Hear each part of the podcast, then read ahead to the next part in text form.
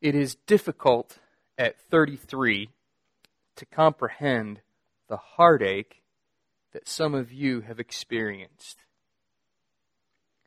I have not lost a spouse or a child. I have never been divorced. And so, because of that, I am thankful that I do not preach on my own authority. And I pray that I would be faithful to the Word of God, which is able to speak to the deepest heartaches. And I believe that the passage that we are going to look at today has hope for broken people in it. So I want to encourage you to turn with me to the book of Exodus. And we're going to look at Exodus chapters 5 and 6 together today.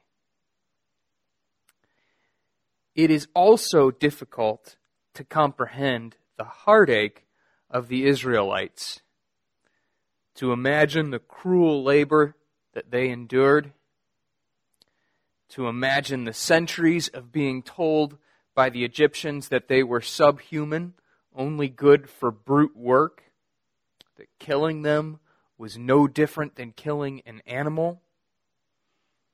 To have Pharaoh attempt to thin their population the same way an animal population would be managed.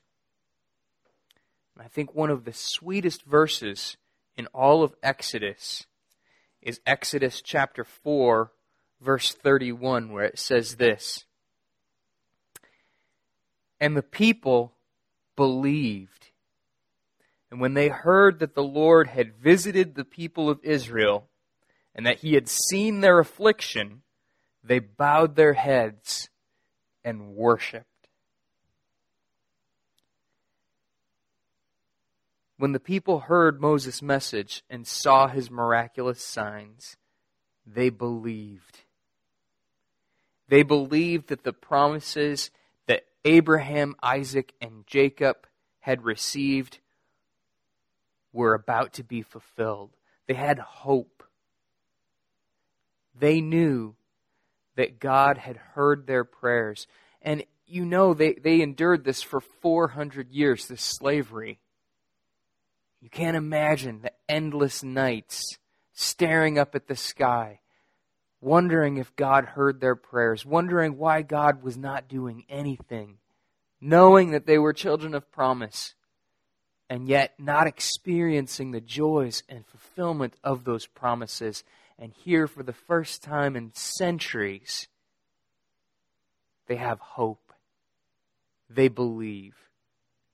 And their hope moved their hearts to praise God for His compassion and for His promise to save not a future generation, but them in their generation, in their time.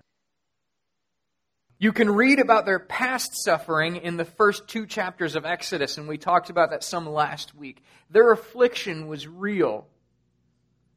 And understand that the pain and the heartache that you and I experience is being spoken to directly in these verses.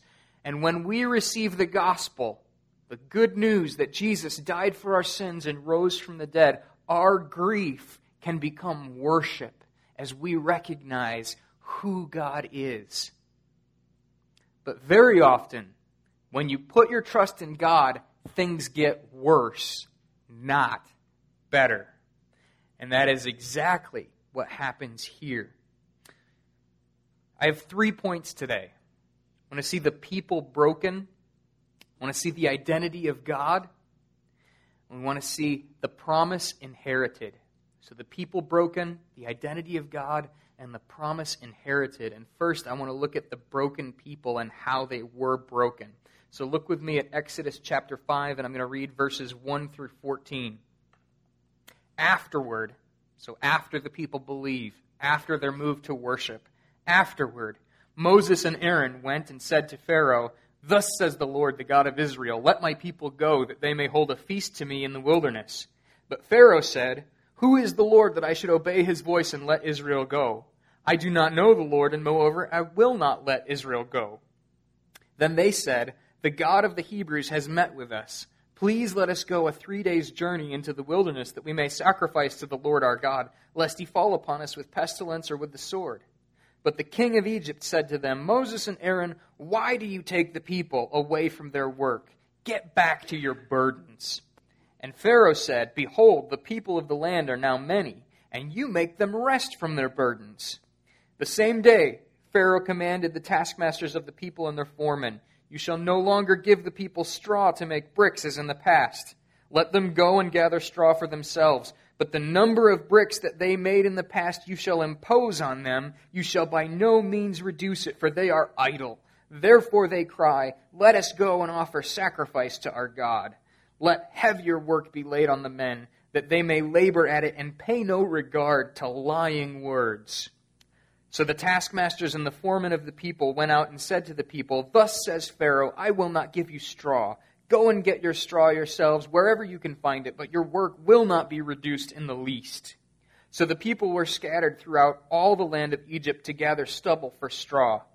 The taskmasters were urgent, saying, Complete your work, your daily task each day, as when there was straw. And the foremen of the people of Israel, whom Pharaoh's taskmasters had set over them, were beaten and were asked, Why have you not done all your task of making bricks today and yesterday as in the past?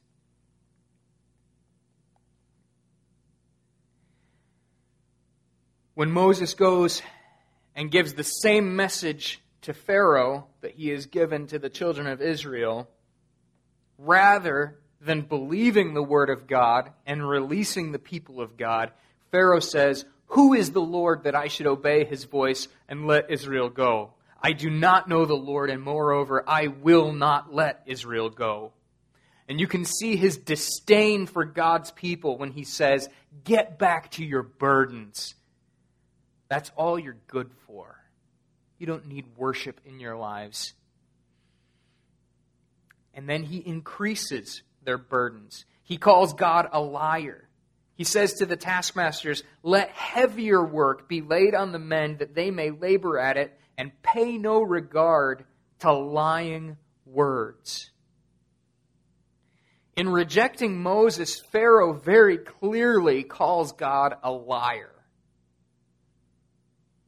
He sets himself up in opposition to the God who has pledged and committed to save his people. And in order to make sure that the people of God don't believe God's promises, he wants to discredit them. And so he gives the taskmasters instructions to beat the foremen. So understand the taskmasters are Egyptians, the foremen are Hebrews who are responsible for leading each of the labor teams. Read with me what happens in verses 15 then the foreman of the people of Israel came and cried to Pharaoh, Why do you treat your servants like this? No straw is given to your servants, yet they say to us, Make bricks, and behold, your servants are beaten. But the fault is in your own people. So the taskmasters beat the foreman, and the foreman cry out, and it's easy to read those verses too quickly. I want to encourage you when you read the scriptures to try and have an emotional connection with them, to try and recognize what is happening in this history.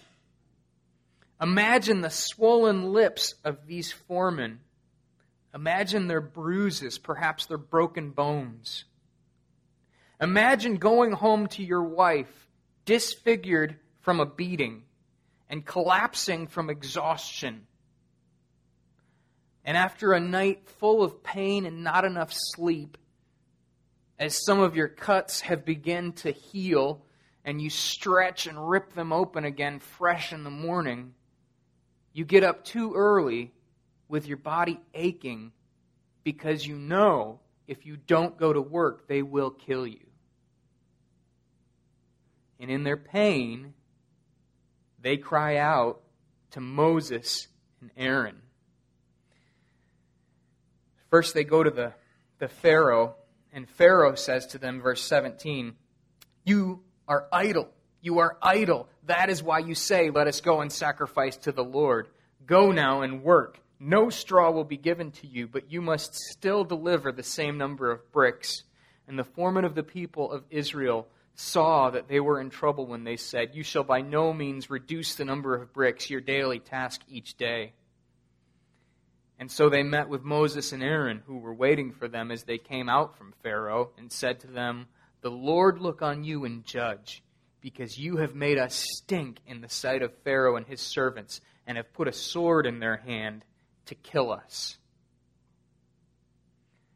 So, just a few days after the people worship from a place of belief, they are crushed and they ask God to bring judgment not on Pharaoh, but on Moses, because they no longer believe that God will save them.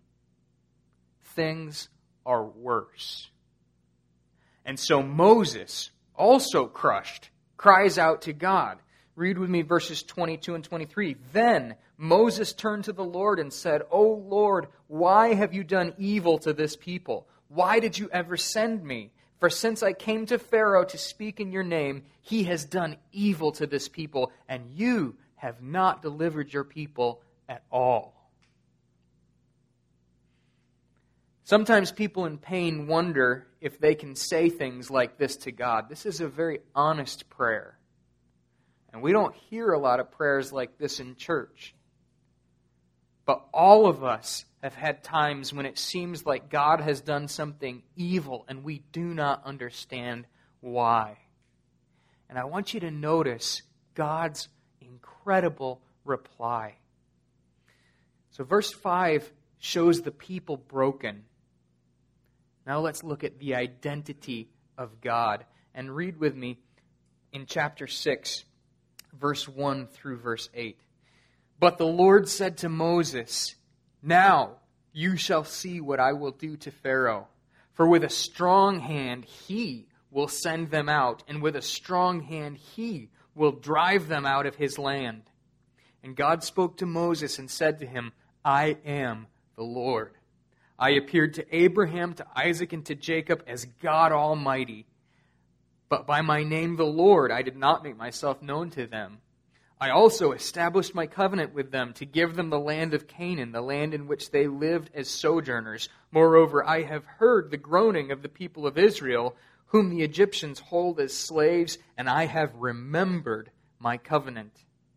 Say, therefore, to the people of Israel, I am the Lord and I will bring you out from under the burdens of the Egyptians, and I will deliver you from slavery to them, and I will redeem you with an outstretched arm and with great acts of judgment. I will take you to be my people, and I will be your God, and you shall know that I am the Lord your God who has brought you out from under the burdens of the Egyptians. I will bring you into the land that I swore to give to Abraham, to Isaac, and to Jacob. I will give it to you for a possession. I am the Lord. Notice before he says anything about himself, in God's reply, he says that his power is so great that Pharaoh himself will send the people out of Egypt. There is nothing more humiliating than being forced to do something against your will. And that is the beginning of God's judgment on Pharaoh. That Pharaoh will change his mind so completely that the thing he pledges he will not do, he will voluntarily do by the time God is done with him. Notice also, God does not respond either to the children of Israel or to Moses in anger. There are times in Exodus that God clearly is angry with Moses. You actually see that just a chapter earlier as Moses tells God, no, no, no, over and over again, in spite of God's continuing demonstration to him that he will be with him and he will do the work. But here, here in a place of brokenness, God is not angry. God does two things. He reminds them of his name, and he makes all of his promises fresh again. So, out of a place of brokenness, the first thing God does is He reminds them who He is. Look with me at verses 2 through 5 again. God spoke to Moses and said to him, I am the Lord. I appeared to Abraham, to Isaac, and to Jacob as God Almighty. But by my name, the Lord, I did not make myself known to them. I also established my covenant with them to give them the land of Canaan, the land in which they lived as sojourners. Moreover, I have heard the groaning of the people of Israel, whom the Egyptians hold as slaves, and I have remembered my covenants. So this is all review. This is all past history. God reviews his name. He says, I am the Lord. And if you're reading with me, notice that the word Lord in all of these verses is in all capital letters. The reason is it's because the Hebrew name Yahweh is being used. Sometimes that's pronounced Jehovah. That's the name that God gives to Moses at the burning bush, and it means I am. It's a name that means God needs nothing and is all powerful and will never change. And he reminds Moses of the history behind that name. He established his covenant with Abraham, Isaac, and Jacob. He saw his people's suffering. He remembered his covenant. And as a result of his name and past promises, he makes seven more promises to his people. And I would encourage you, one of the things that I did as I went through this, I underlined all, all the times that God says, I will, I will, I will. Over and over again, God makes these commitments to his people. And I'm going to say more about this in just a moment, but I want you to notice something. There are no conditions here. God does not say, I will save you if you do these things. God says, I will save you. I have pledged to do it. My name is at stake, and I will do these things. And salvation does not depend on you or I doing anything, even still. God does not say, if you do anything. He says, I will do these things, and he invites us to trust him. But the people are so broken that they can't even hear it. Look with me at verse 9.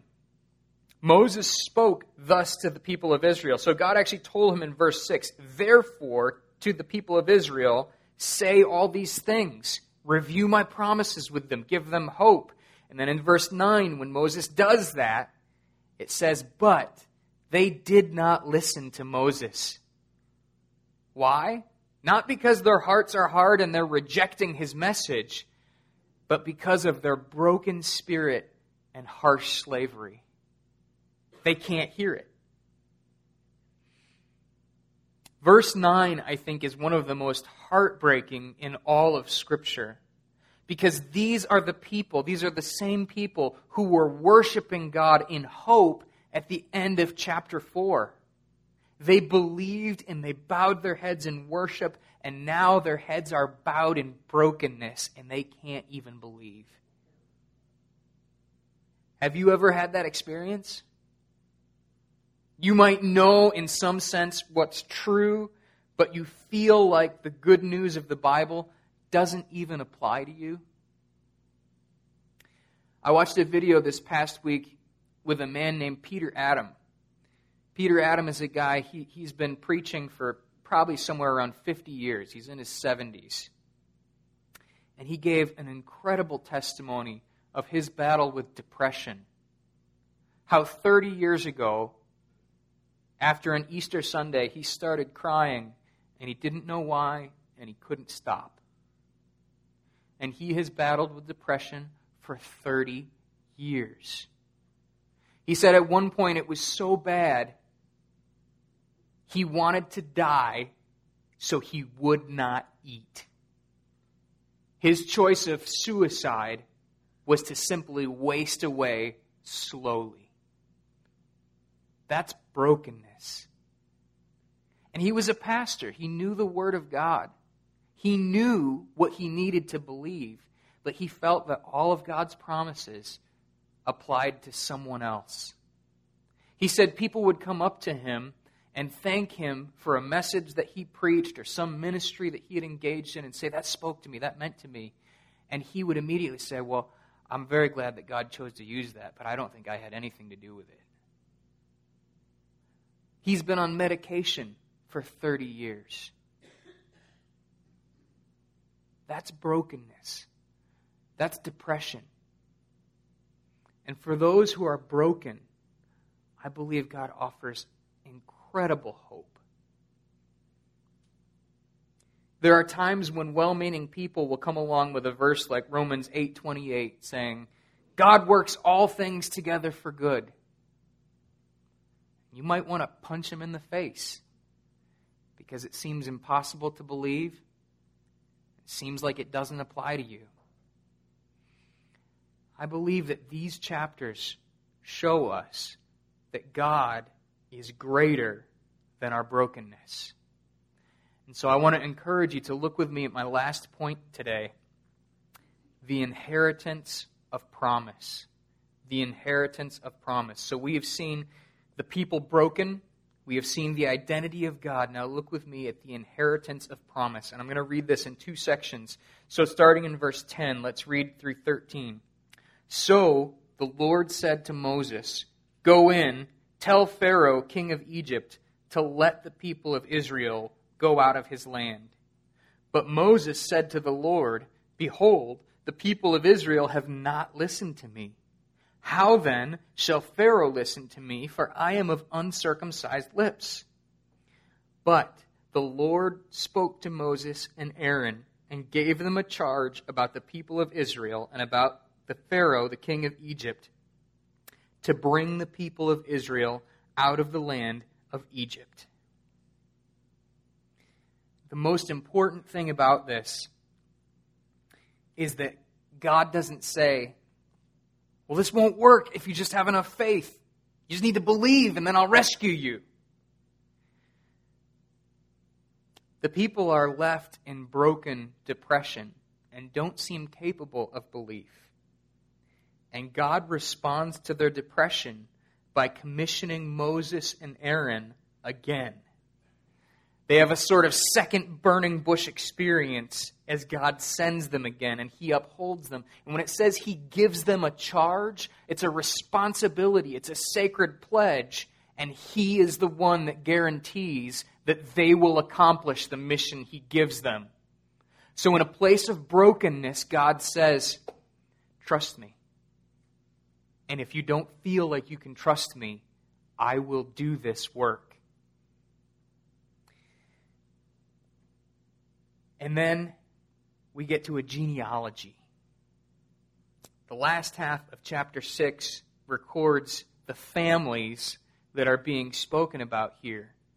And I entitled this section, this point in my message, The Inheritance of Promise, because this genealogy is critical. A lot of times people try to read through the Bibles and they'll get through a giant list of names and they'll do one of two things. They'll quickly skip the list of names, or They'll try very carefully to read through them. They find a bunch of names that are difficult to pronounce, that they've never heard of before, and it ends up being a confusing mess. But I think it's critical to understand this is actually a critical part of what God is doing with these people. So I want to urge you, I'm going to read through this crazy list of names, and then I'm going to say just a couple of things about it because these verses are critical about why God's promises are true to them. So read with me verse 14 of chapter 6. These are the heads of their fathers' houses, the sons of Reuben, the firstborn of Israel. Hanoch, Pallu, Hezron, and Carmi. These are the clans of Reuben. The sons of Simeon, Jemuel, Jamin, Ohad, Jachin, Zohar, and Shaul. And the son of a Canaanite woman, these are the clans of Simeon. These are the names of the sons of Levi, according to their generations Gershon, Kohath, and Merari, the years of the life of Levi being 137 years. The sons of Gershon, Libni and Shimei, by their clans. The sons of Kohath, Amram, Izhar, Hebron, and Uzziel, the years of the life of Kohath being 133 years. And the sons of Merari, Mahli, and Mushi. And these are the clans of the Levites according to their generations. Amram took as his wife Jochebed, his father's sister, and she bore him Aaron and Moses. the years of the life of Amram being 137 years. And the sons of Izhar, Korah, Nepheg, and Zichri. And the sons of Uzziel, Mishael, Elzaphan, and Sithri. Aaron took as his wife Elisheba, the daughter of Amminadab, and the sister of Nahshon. And she bore him Nadab, Abihu, Eleazar, and Ithamar. And the sons of Korah, Assir, Elkanah, and Abiasaph. These are the clans of the Korahites. Eleazar, Aaron's son, took as his wife one of the daughters of Putiel, and she bore him Phinehas. And these are the heads of the fathers' houses of the Levites by their clans. These are the Aaron and Moses to whom the Lord said, Bring out the people of Israel from the land of Egypt by their hosts. It was they who spoke to Pharaoh, king of Egypt, about bringing out the people of Israel from Egypt, this Moses and this Aaron. At first glance, these seem like a, just a meaningless list of names, but genealogies in the Bible are always critical. God made his promises to Abraham about his physical family. He said, Your children will inherit the promise. And as Moses and Aaron lay claim to the promises that God just reminded them of in chapter 6, it's critical that they demonstrate they have a legitimate claim to the promise. It's like cashing a check. You take a check to the bank, you need a license to prove that you deserve the money that the check promises. And a genealogy is a form of identification, and Moses and Aaron are about to cash in on one of the biggest promises God has ever made. So as they claim this promise, they say, This is who we are. Notice they are pointing directly back to Israel, who inherited the promise from his father, who inherited the promise from Abraham. And notice that it focuses in on Aaron specifically. You actually don't have all 12 tribes of Israel listed you have the first two sons of Abraham, and then you have Levi, and it seems that they're demonstrating where Levi fits in with Abraham's family for the sake of saying Aaron comes from this man who is a son of Israel, who is a son of Jacob, who is a son of Abraham. It's showing how both he and Moses come from the tribe of Levi, and it is demonstrating that Aaron and Moses have a place in God's people, and they are about to act on the basis of his promise, saying, We are part of God's people. That's why it says so repeatedly, These are the Aaron and Moses to whom the Lord said, Bring out the people of Israel from the land of Egypt by their hosts. It was they who spoke to Pharaoh, king of Egypt, about bringing out the people of Israel from Egypt, this Moses and this Aaron. They have a right to this promise. And I want to say two things about this. Because as we talk about how a family might inherit the promises of God, it's really important to understand two things. First, people in the Old Testament outside that family were always able and welcome to come to God. And I'll give you two examples right away, Rahab and Ruth are both Gentiles, both women who have no claim to the promise of God based on their inheritance, and yet they are welcomed into the people of God by faith. And so I want to make that perfectly clear. The promises of God to bless the world do come through a physical line that culminates in Jesus Christ. And that physical line is important. It lets us know Jesus can be our Savior because He is a man just like us, and yet He is more than that. But if Jesus weren't a human, He couldn't save us.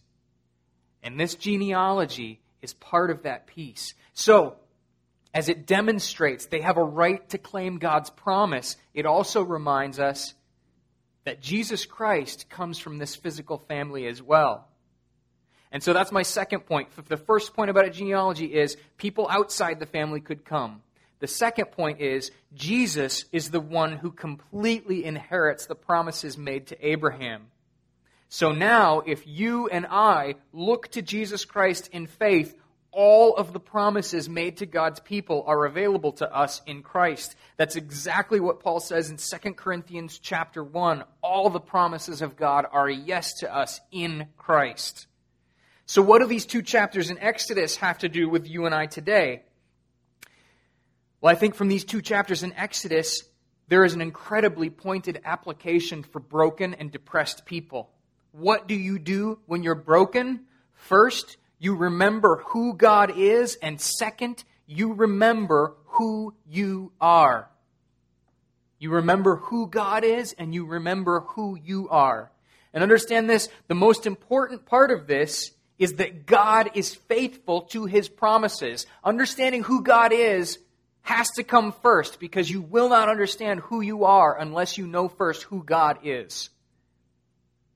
When we are broken, we need to start by remembering who God is. God showed himself to Abraham, Isaac, and Jacob and promised to bless them. He revealed himself to Moses and showed his power. But to us, he has shown his power and his love in the cross of Jesus Christ. So, as God points back to Abraham, Isaac, and Jacob and his past promises to demonstrate to Moses, I will save you, I will redeem you, we can point to those things as well. But we can point to an even greater evidence of God's love in the cross of Jesus Christ, and an even greater evidence of his power in the empty tomb that demonstrated that Jesus Christ rose from the dead. Do you wonder what God is like? I urge you to look at the cross and know that God is love. If you are in a place of brokenness, I would encourage you to meditate deeply on what Jesus did for you. The first step for when you are broken is to remember who God is, and that is most clearly seen in the person and work of Jesus Christ. And that means the most important thing about who you are is whether or not you are in Christ. If you are in Christ, all of the promises of God are yes to you. So we saw that there were seven promises that God gave the children of Israel. Each of them, if you are in Christ, is given to you. And I want to take the time at the end of this message to show you how each of these seven promises is yours so that you can cling to them and remember that they are for you. So, first, go back to Exodus 6 with me. Look with me at verse 6. We'll go through these one by one. God says, Say therefore to the people of Israel, I am the Lord, and I will bring you out from under the burdens of the Egyptians. That's number one. Jesus said, Come to me, all who labor and are heavy laden, and I will give you rest. It does not matter what type of burden you have, Jesus promises rest for you. That's Matthew 11 28. Jesus also said, Everyone who commits sin is a slave to sin. And just as God promised to deliver Israel from slavery, that's the second promise he gives you. Go back to Exodus, look at Exodus. The, the second thing he says in the last half of verse 6 is, I will deliver you from slavery God promises you and I that He will deliver us from slavery. If you have time, I'd encourage you to read Romans chapter 6. The whole chapter describes how we have been set free because of what Jesus Christ has done for us. But for the sake of time, I'm just going to read you one verse from Romans chapter 8. And this is Romans chapter 8, verse 2. Paul says, For the law of the Spirit of life has set you free in Christ Jesus from the law of sin and death. You were once a slave to sin, but Jesus Christ has set you free from the power of sin.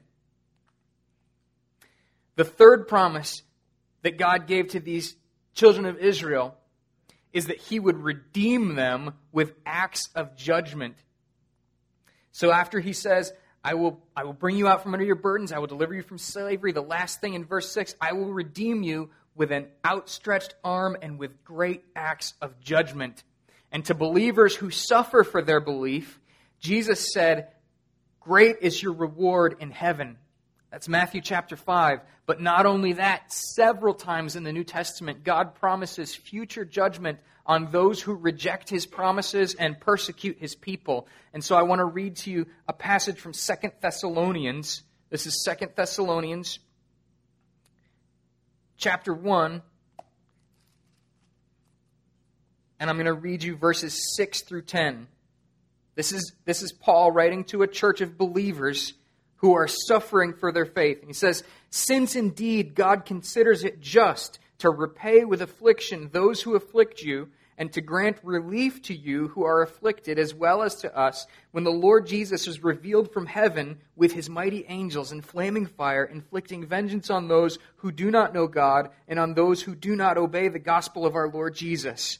They will suffer the punishment of eternal destruction away from the presence of the Lord and from the glory of his might when he comes on that day to be glorified in his saints and to be marveled at among all who have believed because our testimony to you was believed. The entire book of Revelation describes how this will happen when the Lord Jesus returns. God will rescue his people and judge those who have persecuted them. But right now, the invitation is open to everyone to become part of God's people. So the gospel is both an incredible invitation of hope and also a warning for those who reject God's Savior, Jesus Christ. God promises to those who embrace the Lord Jesus that he will rescue them with judgments. The fourth promise he gives is that he will take these people to be his people. So Look with me again in Exodus. He says, verse 7, I will take you to be my people. And understand that, that back when this was written, the gods of the ancient Near East are all regional family gods. So a family without a God is unprotected. And God is saying, I will take you to be my people. Now in Galatians chapter 4, 4 through 7, you find these next two promises really go together, and I'm going to show you two different passages that demonstrate that this is true for anyone who calls on the name of the Lord Jesus. So, Galatians chapter 4. And I'm going to read 4 through 7. Paul writes, But when the fullness of time had come, God sent forth his Son, born of a woman, born under the law, to redeem those who were under the law, so that we might receive adoption as sons. He is ours. Verse 6 And because you are sons, God has sent the Spirit of His Son into our hearts, crying, Abba, Father. He is your Father. He is my Father. So you are no longer a slave, but a son. And if a son, then an heir through God. God says, I will be your God. And that's the second half. As He takes us to be His people, the next promise is not only I will take you to be my people, but I will be your God. And I want to say a word about this again. I want to remind you Ruth shows that this was possible even in the Old Testament. She is a Gentile who follows God and is blessed. But Ephesians shows clearly how this invitation is open to all in Christ. So I want to read you a verse from Ephesians chapter 2, verse 19. Paul writes, so then, you are no longer strangers and aliens, but you are fellow citizens with the saints and members of the household of God. You are God's, and God is yours. And the sixth promise that God makes is to bring you into the land. So, so back in Exodus chapter 6,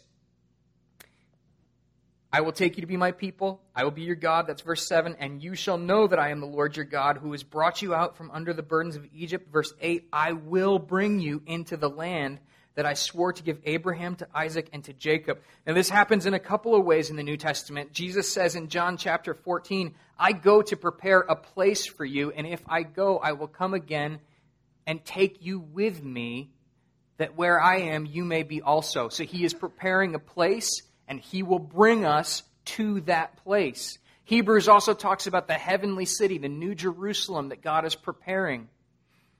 And Romans talks about the new heavens and the new earth that God will create. He is making a place for us. And not only does He prepare that place, the last promise that God gives His people is, I will give it to you for a possession. And the last passage I want to read is back in Ephesians chapter 1, verses 11 through 14. Paul writes, In Christ, in Him, we have obtained an inheritance, having been predestined according to the purpose of him who works all things according to the counsel of his will, so that we who were the first to hope in Christ might be to the praise of his glory. In him you also, when you heard the word of truth, the gospel of your salvation, and believed in him, were sealed with the promised Holy Spirit, who is the guarantee of our inheritance until we acquire possession of it to the praise of his glory. So, verse 11 and verse 14 both demonstrate that we have an inheritance promised to us by God, and that the Holy Spirit is given to us as a down payment, as a guarantee that we will come into possession of that inheritance. The critical question for each of us today is are we in Christ or are we not in Christ? Because if you are in Christ, you have a claim to each of these promises. Just as Moses and Aaron could show the genealogy that gave them a right to claim the promises of God, so you and I can point to Scripture and say, these are all yes to us in Jesus Christ. But only if your faith is placed in Him. Jesus says that he will never turn away anyone who calls on him. So I would invite you today, if you don't know the Lord, to call out to him. Trust that he died for you and rose from the dead and respond in faith and obedience. Express that faith by being baptized, by saying, I deserve to die for my sins, but I believe that Jesus died for me and I am raised to walk in newness of life. And if you do know the Lord today, I want to encourage you to rest in his promises. So, as I close, let me give you some of them. Know that he hears your prayers, he has promised to do that. Know that he will never leave you or forsake you. One of the deepest agonies of depression is a feeling of complete isolation. And whether you can believe it or not, God has promised that He is with you know that He will keep your soul safe. Know that He will work all things together for your good. And if you are in a place of brokenness and if you are struggling to believe, I want to encourage you to think of the passage that we have looked at today and to see what God did for broken people who struggled to cling to his promises he rescued them, and He will rescue you. Let's pray.